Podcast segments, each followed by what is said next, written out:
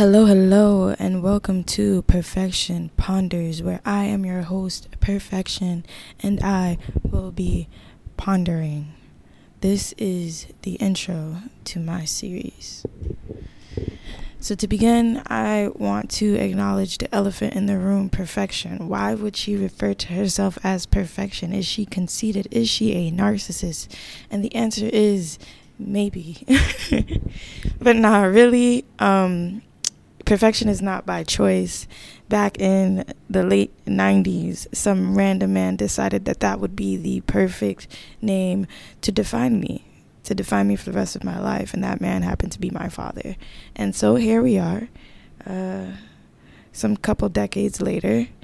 And I refer to myself as perfection because that is what is on my birth certificate. But that is not the point. That is not the reason why we are here. The reason we are here today today is because I want to share my perspective with you all in detail. My goal for this podcast is to share my perspective, which is derived from my cultural and generational bias, in addition to my educational privilege. Um, I feel like uh, I have a lot to say, a lot to offer, and a lot of people in my life have told me that I should share it.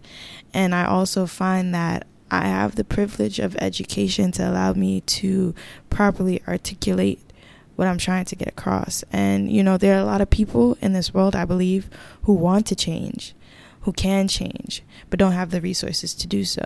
And so here I am, at least trying to give my perspective in hopes that it may help someone who wants to help. My hope in this podcast is to encourage people to think critically and independently. Critical and independent thought is a catalyst to freeing oneself from complacent ignorance. Complacent ignorance may be comforting, but ignorance by and large is a breeding ground for confusion and chaos, which is natural but often uncomfortable and for more than just simply the individual who chooses ignorance. Critical thought opens one's eyes to what little control they actually have in this life, while simultaneously giving them more control over such areas of life. For example, I can say that I wasn't content with the way I was raised and be very upset by that and let that frustration impact all the decisions I make in my life. But once I think about it critically, I realize and I accept that I can't change that. And although that is my reality, I do have the power to change my future.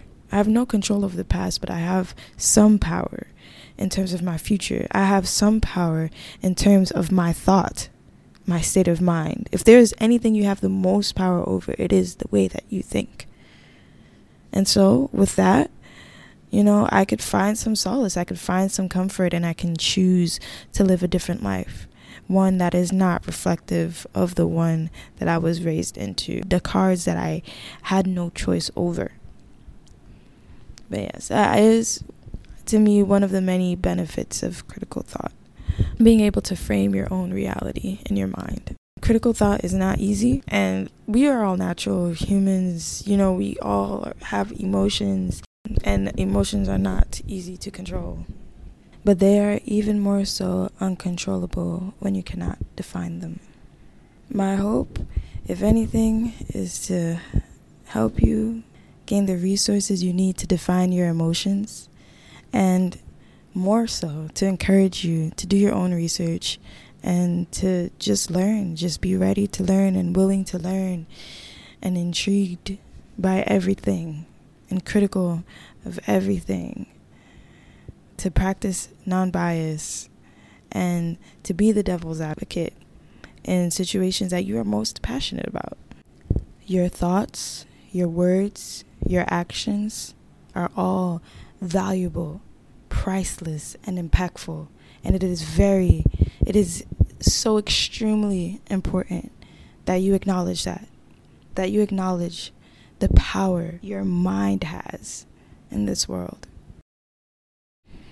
I'd also like to add that although my name might be extraordinarily misleading, I indeed do not believe that I am perfect. Um, a lot of the things that I'm going to discuss, I myself need to work on. I myself am working on. Um, I feel like I have come a very long way in the way that I lead my life, but this is very much a conversation. This is very much just my perspective and my opinion, and I want to create that space for discussion. So, that being said, feel free to engage in the argument, in the discussion, in the context. I want to know what you are thinking. So let's see how this goes. Thank you.